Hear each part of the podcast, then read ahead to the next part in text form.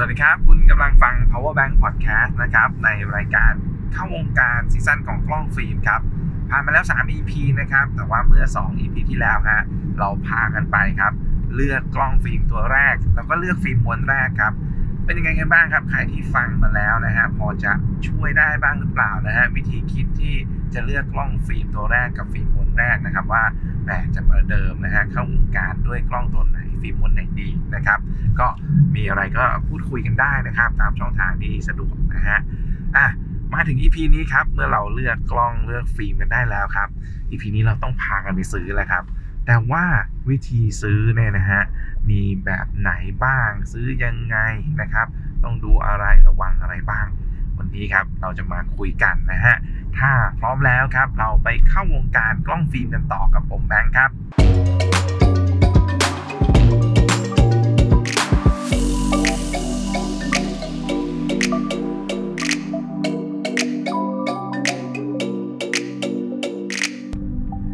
ถึงเวลาแล้วครับ หลังจากเราเลือกกล้องฟิล์มเลือกฟิล์มได้นะฮะ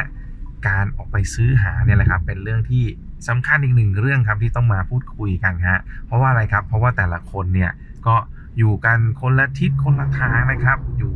ต่างจังหวัดบ้างอยู่ในเมืองบ้างนะครับ อยู่กรุงเทพบ้าง เพราะฉะนั้นฮะแต่ละที่นะครับความสะดวกจะไม่เหมือนกันนะฮะขนาดเอาเป็นว่าคนที่อยู่ในกรุงเทพเองก็ตามนะครับ ร้านถ่ายรูปร้านขายกล้องนะฮะถึงแม้ว่า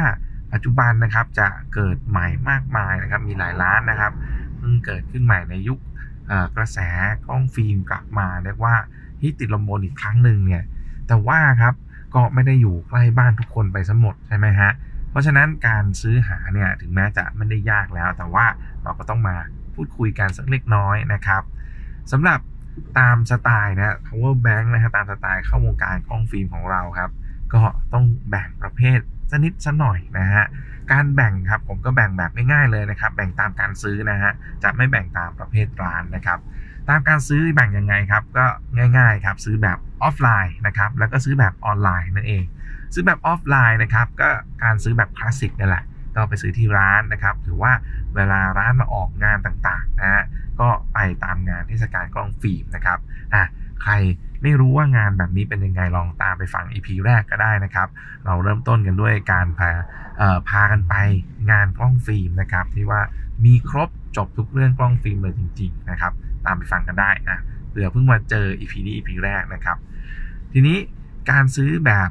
ออฟไลน์เนี่ยอย่างที่บอกครับไม่ได้สะดวกกับไปซะทุกคนนะครับ ไม่ได้สะดวกกันทุกพื้นที่นะครับ เพราะฉะนั้น การซื้อแบบสุดฮิตในยุคนี้ก็คือการซื้อของออนไลน์นั่นเอง วงการกล้องฟิล์มฮะก็มีเหมือนกันนะครับ แล้วก็ร้านที่มาขายออนไลน์เนี่ยก็มีทุกรูปแบบนะฮะบางร้านก็เป็นร้านที่ออนไลน์อย่างเดียวไม่มีหน้าร้านเลยนะครับ บางร้านก็เริ่มจากออนไลน์แล้วก็ขยับขยายเปิดตัวเองออกมามีหน้าร้านนะฮะบางร้านก็เป็นร้านที่เรียกว่าเป็นร้านออฟไลน์ ร้านที่มีหน้าร้าน อยู่มานมนานแล้วนะครับเป็น 10บสปีแล้วนะฮะก็มีนะครับแล้วก็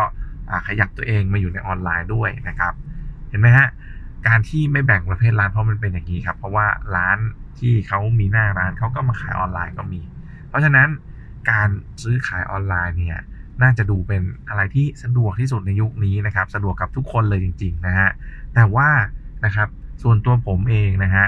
ก็ เชียร์ครับก็ยังเชียร์แบบออฟไลน์อยู่นะครับ ทีนี้แบบออฟไลน์ที่ผมเชียร์เนี่ยเออทำไมถึงเชียร์เดี๋ยวค่อยคุยกันดีกว่า เราเริ่มต้นแบบออนไลน์ ซื้อง่ายขายคล่องก่อนดีกว่านะครับการซื้อแบบออนไลน์ฮะทุกคนคุ้นเคยกันดีอยู่แล้วนะครับ ไม่ว่าจะเป็นการซื้อนู่นซื้อนี่นะฮะหลายอย่างยิ่งช่วงที่ผ่านมานะครับอยู่บ้านหยุดเชื้อเพื่อชาติกันเนี่ยโอ้โห เรียกว่าของมาส่งกันแทบทุกวันเลยทีเดียวนะครับนะบ้านใครเป็นอย่างนั้นบ้างก็ นะเป็นเหมือนผมแล้วกันนะครับ บ้านผมก็เป็นแบบนี้นะฮะนะเดี๋ยวอาหารบ้างละนะครับ ของใช้นู่นนี่นะครับ ไหนจะต้องทำงานอยู่ที่บ้านนะครับ ก็ต้องซื้อนู่นซื้อนี่เพิ่มเติม แล้วกล้องฟิล์มล่ะได้ซื้อไหมนะครับ ส่วนตัวผมเองนะครับ การซื้อกล้องออนไลน์ ซื้อฟิล์มออนไลน์ ก็มีอยู่บ้างเหมือนกันนะครับ เจ็บตัวบ้างไม่เจ็บตัวบ้างนะครับ ก็มาแชร์ประสบการณ์ให้ฟังด้วยแล้วกันนะครับ สำหรับคนที่อยากเข้าวงการนะฮะอย่างที่เราเคยคุยกันนะครับว่าแน่นอนแล้วเวลาอยากเล่นเนี่ยมันใจร้อนนะครับ มันอยากได้ทันทีนะฮะถ้าคุณไม่สามารถสะดวกไปซื้อแบบออฟไลน์ไปงานหรือว่าไปร้านต่างๆเนี่ยนะครับ ก็ทางเรื่องออนไลน์เป็นอีกทางเรื่องหนึ่งที่น่าสนใจกันแหละนะครับ เพียงแต่ว่าความใจร้อนของเรานะฮะมันพอที่จะแบ่งเวลาสักนิดหนึ่งหยุดเป็นนิดหนึ่งเพื่อ ไปหาข้อมูลก่อนไหมนะครับ ไปเลือกกล้องก่อนไหม อันเนี้ยก็ไม่รู้เหมือนกันนะฮะว่าใครจะมีความอดทนสูงกว่ากันนะครับ ระหว่างความอยากได้กับเออเอาชัวร์นะครับ หาข้อมูลก่อนนะฮะแต่ว่านะครับถ้าอยากได้มากๆ ก็สำหรับผมมันก็ไม่มีอะไรผิดอะไรถูกนะครับ มันก็ขึ้นอยู่กับความสะดวกของคุณนะครับ แต่ว่า อย่างที่ว่าไว้เราก็ต้องมาพูดคุยกันมาตักเตือนกันว่ามีอะไรต้องระวังกันสักนิดหนึ่งใช่ไหมครับ เพราะว่าการซื้อของออนไลน์หลายคนก็รู้อยู่แล้วนะฮะมิจฉาชีพนะฮะมีอยู่ทุกวงการเสมอวงการกล้องฟิล์มก็เหมือนกันนะครับบางทีเนี่ยเราอยากเล่นใช่ไหมเราก็เริ่มอะเข้าเอาตัวเองเข้าไปในกลุ่มนะครับไปหาหรือว่าบางที search Google เนี่ยมันก็ขึ้นมานะครับก็จะเจอหลากหลายรูปแบบนะครับกลุ่มขายกล้องฟิล์มนะฮะหรือว่าจะเจอที่เป็นร้านที่เป็น Facebook เองก็ตามนะครับ อันเนี้ยก็อยากให้เข้าไปดูดีๆนะครับ ค่อยๆดูค่อย ๆ ติดตามไปก็ได้นะครับ ถ้าให้ผมแนะนำนะ ก็ค่อยๆติดตามไปว่าร้านไหนน่าสนใจ ร้านไหนคุยกับลูกเพจยังไงนะฮะคุยกับลูกค้ายังไง เขามีความรู้แค่ไหนนะครับเขาแนะนำอะไรบ้างนะดูฟีดแบ็กดูอะไรแบบนี้นะครับ เพราะว่าการติดตามมันช่วยได้ในระดับหนึ่งนะฮะในการที่ เอออาจจะไม่ไม่ไม่ถูกโกงอะไรแบบนี้นะครับ แต่ว่าสมมุตินะบางคนอาจจะเลือกกล้องได้แล้วนะครับอะเข้าไปในกลุ่มขายกล้องนะครับ มือสองแล้วก็ไปโพสต์เลยครับ อยากได้กล้องรุ่นนี้นะฮะอันนี้ยิ่งต้องระวังนะครับ เพราะว่ามิจฉาชีพเขารออยู่นะครับเขารอที่จะเข้ามาหลอกลวงคุณนะครับ พอบอก กล้องปุ๊บเอาละครับเขามาแล้วนะครับเขาก็จะมาในรูปแบบกล้องสเปคดีนะครับ ราคาถูกใจเลยทีเดียวนะฮะนะก็ระวังให้ดีนะครับ แต่ว่าตามกลุ่มอะไรต่างๆ เหล่านี้นะฮะเขาก็ช่วยกันแชร์นะครับเขาก็พยายามช่วยกันแชร์ว่าระวังบุคคลเหล่านี้นะระวังชื่อแบบนี้นะครับ มีอีกเทคนิคหนึ่งครับกับการซื้อออนไลน์นะครับ ก็วันนั้นฟังวิทยุแล้วได้ยินมานะครับเขาก็บอกว่าอะถ้าเราจะซื้อเขาจริงๆเนี่ยเราสมมุติว่ารีบจริง ๆ ไม่ทัน ได้ตรวจสอบหรือว่าไม่ได้ดูกันนานๆ ทดสอบก็ได้ครับ ชื่อบัญชีที่เขาให้มาฮะลองไปเซิร์ช Google ดูก่อนก็ได้นะครับ เพราะว่า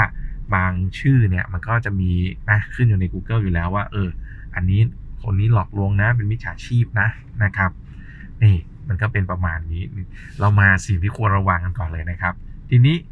การซื้อออนไลน์ล่ะเป็นยังไงบ้างนะครับ หลังจากเราต้องระวังอะไรแบบนี้แล้วนะครับ ก็แน่นอนอย่างที่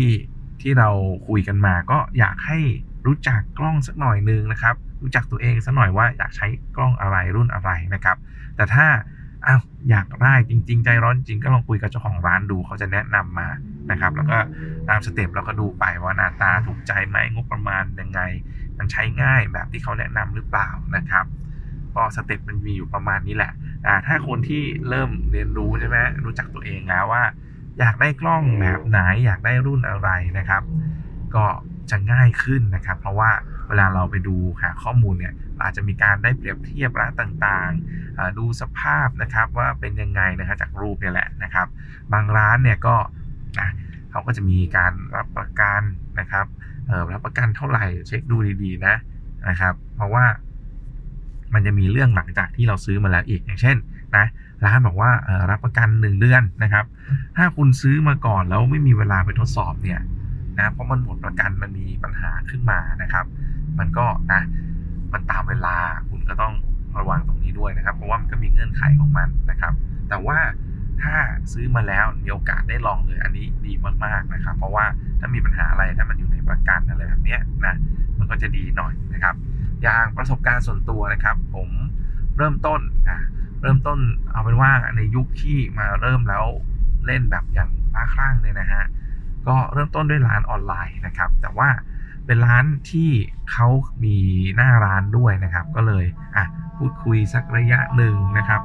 พี่ก็แนะนำรุ่นนู้นรุ่นนี้นะฮะแล้วก็ไปสุดท้ายผมก็ไปเลือกเองที่ร้านนะครับอ่าเดี๋ยวเล่าประสบการณ์ที่ร้านต่อในช่วงการซื้อแบบออฟไลน์แล้วกันนะฮะแต่ว่าอันนี้ยกตัวอย่างให้ฟังนะเพราะว่าพอเราเริ่มมีข้อมูลเนี่ยเราได้พูดคุยนะครับ มันจะมันจะได้เรียกว่าสบายใจมากขึ้นนะครับ รู้จักกล้องมากขึ้นบางทีเรารู้จักกล้องแล้วนะครับ มากๆ เราไปเจอร้านบางร้านเราก็รู้เลยว่าอ๋อร้านนี้เขาอาจจะแค่ไปรับของเก่ามาขาย นะฮะเพราะว่าข้อมูลที่เขารู้จักกล้องเนี่ยเขาอาจจะรู้ไม่ดีเท่าเราก็ได้ เพราะเราหาข้อมูลมาแล้วนะครับ การซื้อของออนไลน์มันก็มีสเต็ปอยู่ประมาณนี้แหละนะครับหนึ่งถ้าให้ดีคุณควรรู้ข้อมูลของกล้องที่คุณจะซื้อนะครับ เสร็จแล้วคุณก็ไปดูครับว่าร้านออนไลน์ร้านไหนนะครับที่น่าไว้วางใจนะครับ เรื่องราคาเป็นยังไงบริการเป็นยังไงบ้างนะครับ ลองติดตามดูนะครับ อยากให้ติดตาม ไปเรื่อยๆนะครับดูหลาย ๆ ร้านก็ได้นะฮะหรือว่านะครับ ถ้าคุณคิดว่าอะใจร้อนจริง ๆ ก็แนะนำหาร้านที่มีมีชื่อเสียงหน่อยนะครับ มีคนแนะนำนะฮะราคาจะสูงหน่อยนะครับแต่ร้านที่ราคาสูงเขาจะมีการรับประกัน มีการตรวจเช็คสภาพกล้องมาแล้วอะไรแบบนี้นะฮะ ลองหาดูนะครับ เพราะว่าอย่างผมเนี่ยจะให้ชี้ชัดเจาะจงไปเลยเนี่ย ก็นะเผื่อ คุณอาจจะหาร้านได้ดีกว่าผมก็ได้นะครับ เพราะผมก็ไม่ใช่ขาประจำในการซื้อออนไลน์นะเพียงแต่ว่าอ้าวในยุคนี้นะความสะดวกบางที เราก็ดูเอ้ยออนไลน์มันมีตัวไหนน่าสนใจนะครับแล้วก็กล้องที่ผมจะเลือกซื้อในออนไลน์ส่วนใหญ่จะเป็นกล้องที่ความเสี่ยงน้อยนะครับกับกับระบบที่มันจะมีปัญหานะครับ เพราะว่าก็ส่วนตัวก็ชอบเล่นกล้องที่มันเป็นเป็นกลไกอยู่แล้วนะครับ กล้องออโต้กล้องไฟฟ้าเนี่ยอาจจะเล่นบ้างเล็ก ๆ น้อยๆ แต่ว่า มันมีความเสี่ยงค่อนข้างสูงเหมือนกันในการใช้กล้องพวกนี้ แล้วก็ถ้าไม่ได้ซื้อกับร้านที่เขาตรวจเช็คระบบมาเป็นอย่างดีเนี่ยโอ้โหก็ต้องไปลุ้นกันนะครับ แต่ถ้าใครชอบลุ้นก็แล้วแต่นะฮะการซื้อออนไลน์ก็ประมาณนี้แหละครับนะฮะมีสิ่งที่ต้องเตรียมพร้อมไว้นะครับ มีข้อควรระวังนะครับที่พูดคุยกันนะฮะใครมีอะไรเพิ่มเติมนะครับ ก็คอมเมนต์พูดคุยกันเพิ่มเติมเข้ามาได้เนาะสำหรับการซื้อ กล้องออนไลน์นะครับ อีกอันนึงที่ยังไม่ได้พูดเลยก็คือการซื้อฟิล์มนะฮะการซื้อฟิล์มเนี่ยเรียกว่าสามารถซื้อคู่กันได้เลยนะครับ บางร้านเขาก็ขายทั้งกล้องขายทั้งฟิล์มบางร้านเนี่ยฟิล์มเน้นๆอย่างเดียวก็มีนะครับ ทีนี้ถ้าใครฟังตรงนี้แล้วเพิ่งมาฟังเป็น EP แรกนะครับ ย้อนกลับไปฟังก็ได้ครับว่าเออเราฟิล์มเราจะเลือกยังไงนะครับ แต่ถ้าเอาให้ง่ายนะ ถ้าคุณไปเจอร้านออนไลน์ที่เขามีทั้งกล้องและฟิล์มเนี่ยให้ที่ร้านเขาแนะนำให้ได้เลยนะครับ เพราะว่า การเลือกฟิล์มเนี่ยมันมีหนึ่งเรื่องที่ผมยังไม่ได้พูดถึงเลยนะครับ แต่ว่าการที่ไม่ได้พูดถึงมันมีเหตุผลนะครับ เพราะว่าเราคุยกันแบบว่าง่าย ๆนะครับ การเลือกง่าย ๆ ก็เลือกตามตัวอย่างอะไรแบบนี้นะฮะเพราะฉะนั้นหนึ่งเรื่องเรื่อง ISO ที่ยังไม่ได้พูดถึงเนี่ยเดี๋ยวค่อยคุยกันแบบลงรายละเอียดกันอีกทีนะครับ แต่ว่าทางร้านเนี่ยเขาจะแนะนำให้คุณได้นะถ้าคุณจะซื้อทั้งกล้องและฟิล์มกับเขาหรือว่า คุณจะแยกไปซื้อร้านที่ขายฟิล์มอย่างเดียวเลยก็มีก็ได้นะครับ เพราะว่าร้านขายฟิล์มเลยเนี่ยเขาก็ยิ่งเชี่ยวชาญยิ่งชำนาญมีตัวอย่างภาพให้ดูนะครับ มีการแนะนำเอาน้องใช้กล้องรุ่นอะไรฟิล์มตัวนี้ใช้ได้ไหมถ่ายตอนไหนดีกลางวันกลางคืนเป็นยังไงอ่าประมาณนี้นะครับสำหรับการซื้อกล้องและฟิล์มออนไลน์นะครับ มาย้อนกลับมาถึงยุคคลาสสิกความคลาสสิกนะฮะการซื้อแบบออฟไลน์ครับ การซื้อแบบออฟไลน์เมื่อกี้เราเกริ่นกันไปแล้วเนาะว่าก็จะมีตามร้านต่างๆ ที่เขามีหน้าร้านนี่แหละนะครับ ไม่ว่าจะเป็นร้านเกิดใหม่ร้านเก่าแก่ดั้งเดิมนะฮะทีนี้การซื้อแบบนี้ครับผมค่อนข้างจะเชียร์นะครับ เพราะอะไรครับ เพราะว่าคุณสามารถไปเห็นกล้องนะครับด้วยตัวเองนะครับ เป็นสมมติคุณเล็งรุ่นนี้ไว้อะดูแต่ในรูปดูแต่ในโทรศัพท์นะครับ คุณยังไม่เห็นมันรอบตัว ยังไม่เห็นตัวจริง ยังไม่เคยไปสัมผัสไปจับนะฮะบางบางรุ่นเนี่ยโอ้ตัวจริงสวยมากนะครับบางรุ่นก็แบบเอ๊ะทำไมดูไม่ค่อยตรงปก บางรุ่นมันสวยมากแต่ตัวมันใหญ่มากแล้วก็น้ำหนักมากด้วยนะครับ นี่แหละฮะอย่างที่เราคุยกันตอนเลือกกล้องใช่ไหมครับ บางคนอาจจะไม่ได้อยากได้กล้องที่น้ำหนักมากนะครับ หรือไม่อยากได้กล้องที่ตัวใหญ่เกินไป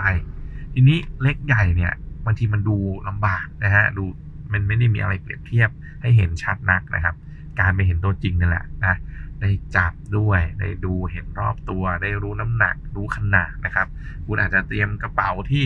นี่แหละ ฉันจะพกกล้องใส่กระเป๋าตัวนี้ไปด้วยนะไปทดลองกันเลยครับว่ามันใส่ได้ไหมใส่แล้วหนักแค่ไหนนะครับ เป็นภาระเกะกะคุณหรือเปล่า เห็นไหมฮะมีหลากหลายข้อดีนะครับกับการซื้อแบบออฟไลน์นะครับ แต่ว่า นะข้อเสียมันก็คือมันไม่ได้สะดวกกับทุกคนนะครับบางคนอาจจะอยู่ต่างจังหวัดที่เอ้ยในจังหวัดเรายังไม่มีร้านกล้องไม่มีร้านล้างฟิล์มเลยนะครับ ก็ลองดูร้านใกล้เคียงก็ได้ถ้าคุณสะดวกไปนะครับ แต่ว่าถ้าไม่สะดวกจริง ๆ ก็กลับไปที่ออนไลน์นะครับ เพราะว่า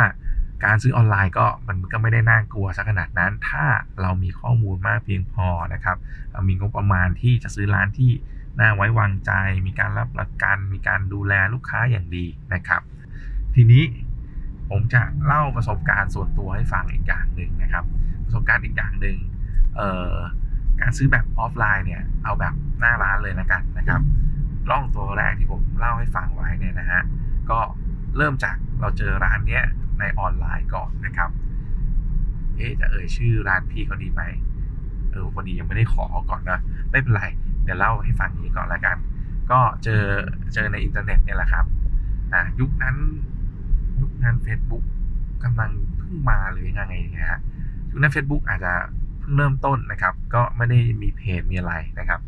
ก็เจอเป็น w w w เลยนะครับ ก็เข้าไปคุยครับว่าเออผมอยากได้กล้องแบบนี้แบบนี้อะพี่เขาก็แนะนำมานะครับ ตอนนั้นกล้องตัวแรกที่ผมเล็งไว้เลยนะฮะเรียกว่าหน้าตาถูกใจเลยแหละ นั่นคือตัว Lomo s a m i n a 8M นะครับ หน้าตาคลาสสิกนะฮะ ลองไปเสิร์ชหากันดูก็ได้นะครับ เจ้า s a m i n a 8M เนี่ยตรงสเปคผมยังไงบ้างครับ ตอนนั้นก็สเปคที่เลือกไว้ก็คืออยากปรับตั้งค่าอะไรได้เองนะครับ กล้องตัวไม่ใหญ่มากพกพาได้นะฮะเออนั่นแหละครับ ตรงสเปคเลย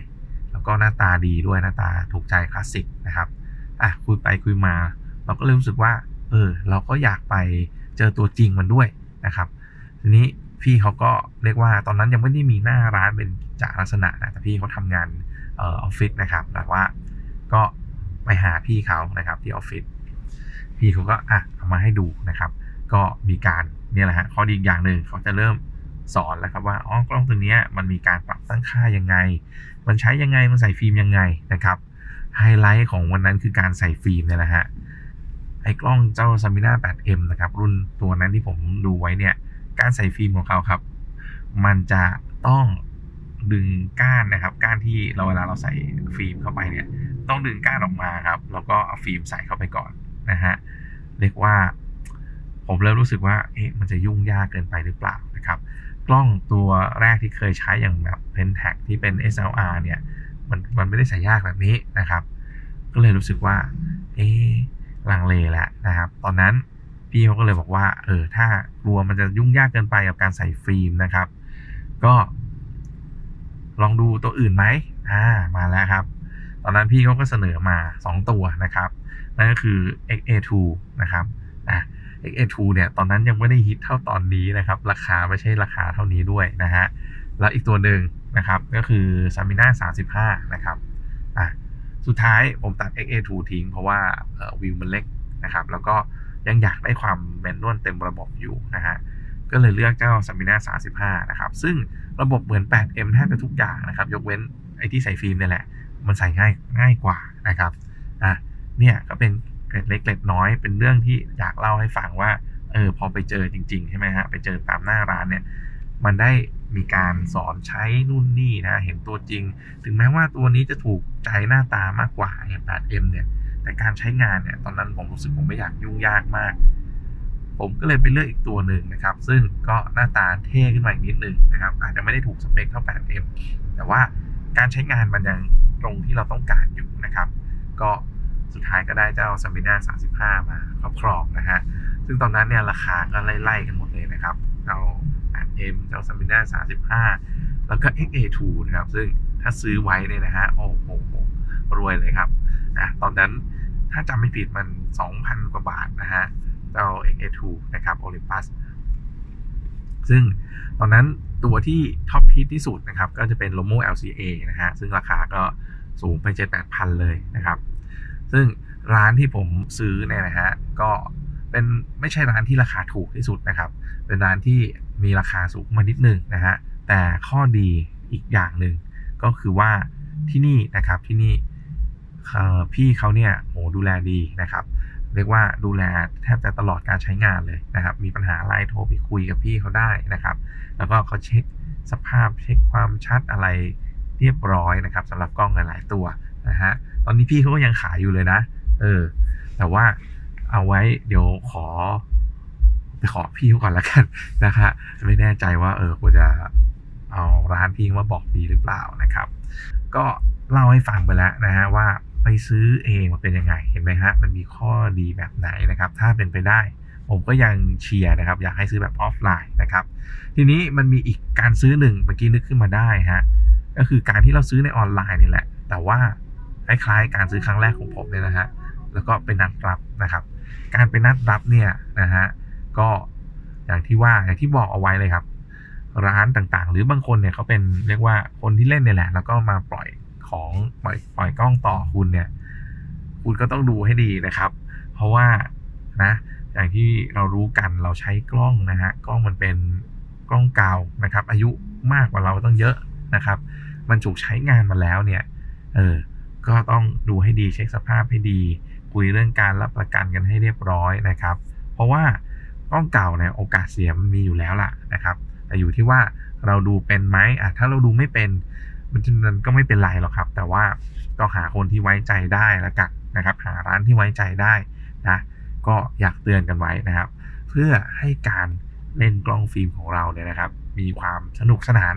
มากขึ้นนะครับแหมเริ่มต้นกล้องฟิล์มตัวแรก ฟิล์มม้วนแรกมา โอ้เฟลเลยนะครับ กล้องพังอะไรแบบนี้นะฮะก็มันก็จะไม่สนุกมันก็น่าเสียดายนะครับแล้วก็แหมเข้าวงการมาก็โดนซะแล้วอะไรแบบนี้นะฮะ ก็อยากให้ดูกันให้ดีๆนะครับอ้าวและอีกอย่างหนึ่งฟิล์มล่ะ ฟิล์มก็คล้ายๆกันครับ อย่างที่บอกว่าถ้าไปซื้อออฟไลน์เนี่ยนะครับอย่างที่ผมไปงานเทศกาลกล้องฟิล์มเนี่ยโอ้โห มีตัวอย่างมาให้ดูนะครับ เป็นอัลบั้มเลย ฟิล์มหนังรุ่นนี้เป็นยังไงนะครับ ถ่ายออกมาเป็นยังไงอะ ISO เท่าไหร่เป็นยังไงบ้าง นี่แหละครับ เป็นข้อดีอย่างมากนะฮะ อย่างวันแรกที่ผมไปซื้อกล้องตัวแรกที่เล่าให้ฟังเนี่ย อะวันนั้นก็ได้ฟิล์มมาด้วยนะครับ พี่เขาก็แนะนำอะยุค ยุคนั้นที่ผมซื้อเนี่ยจะเป็นฟิล์มสไลด์ที่กำลังฮิตนะฟิล์มสไลด์บูดนะครับ แล้วก็เอามาล้าง cross process อ่านี่แหละฮะมันก็จะเป็นยุคยุคกันไปนะครับ อย่างยุคนี้อาจจะไม่ได้ฮิตแบบนั้นแล้วสักเท่าไหร่นะครับ แต่ก็จะมีฟิล์มบูดบ้างละฟิล์มหนังบ้างละนะฮะที่ฮิตฮิตก็ลองไปดูครับว่าแต่ละโทนสีเป็นยังไงนะครับ เรียกว่าทุกร้านที่เป็นออฟไลน์เนี่ยเขาจะค่อนข้างมีตัวอย่างให้ดู แต่ว่าไอ้เรื่องตัวอย่างไม่เท่าไหร่เพราะว่าร้านออนไลน์มันก็มีนะครับ แต่ว่า การใช้ฟิล์ม การใส่ฟิล์มอะไรแบบเนี้ยมันก็จะมีการแนะนำเกิดขึ้นนะครับ อย่างเช่นอ่าเฮ้ยน้องซื้อฟิล์มหนังไปเล่นเนี่ย เวลาไปล้างบอกที่ร้านด้วยนะนะฮะบางร้านเขาก็ทำมาให้เรียบร้อยดีนะครับว่าเออกลักนี้เป็นฟิล์มหนังอะไรแบบนี้นะฮะส่วนไอ้เรื่องตรงเนี้ยอ้าวทำไมต้องบอกต้องคุย เดี๋ยวมีพูดคุยกันแน่นอนนะในข้าวงการกล้องฟิล์ม EP ต่อๆไปนะครับอะ สำหรับวันนี้ครับการเข้าวงการกล้องฟิล์มนะครับ มาถึงจุดที่คุณจะได้ของมาครอบครองแล้วนะฮะใครสะดวกแบบไหนนะฮะจะซื้อแบบออฟไลน์แบบออนไลน์นะครับ ก็เชิญนะครับเต็มที่กันเลยนะฮะอยากให้นะได้กล้องฟิล์มตัวแรกในฟิล์มม้วนแรกมาเล่นกันอย่างสนุกสนานนะครับ ขอให้ทุกคนมีความสุขกับการถ่ายภาพจากกล้องฟิล์มครับสำหรับวันนี้เข้าวงการกล้องฟิล์มลาไปเพียงเท่านี้ก่อน EP ต่อไปเราจะมาเข้าวงการกล้องฟิล์มกันเรื่องอะไรนะครับ คอยติดตามแล้วกันนะฮะ สวัสดีครับ